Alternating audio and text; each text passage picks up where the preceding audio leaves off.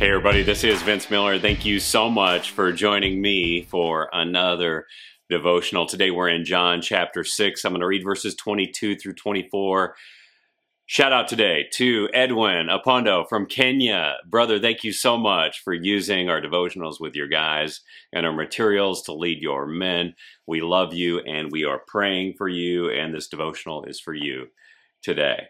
So, John chapter 6, verse 22 begins on the next day. So, this is after the feeding of the 5,000. The crowd that remained on the other side of the sea saw that there had been only one boat there and that Jesus had not entered the boat with his disciples, but that his disciples had gone alone. Other boats from Tiberias came near the place where they had eaten the bread after the Lord had given thanks. So when the crowd saw that Jesus was not there, nor his disciples, they themselves got into the boats and went to Capernaum seeking Jesus.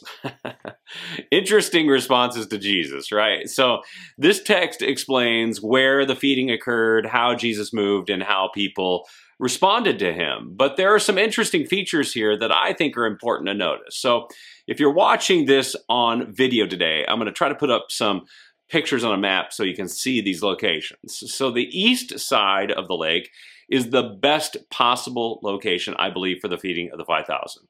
This is a, rocky beach location here that you're going to see on the map, and then a fertile area where people could have sat. Now, above this to the east is a rolling mountain range where I think is the best location for Jesus to retreat.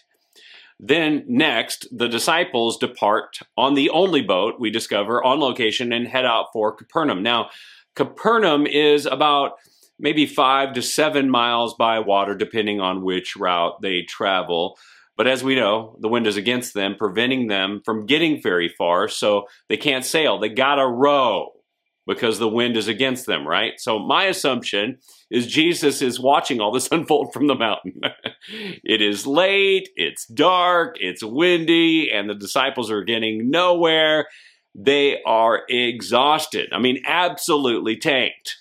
They've been rowing for hours, and not just a few hours, a lot of hours. And right at this moment, here, Jesus the Savior enters. Jesus somehow slips past the 5,000 because they don't see him.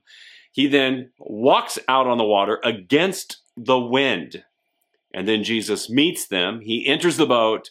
The wind stops. And according to the author, who's John, they instantly appear on the other side of the lake. Meanwhile, as day breaks, the 5,000 realize that Jesus and the disciples and the only boat available are gone. At the same time, new boats are landing, probably because the wind has blown them in that eastward direction, and now they're all getting on these boats.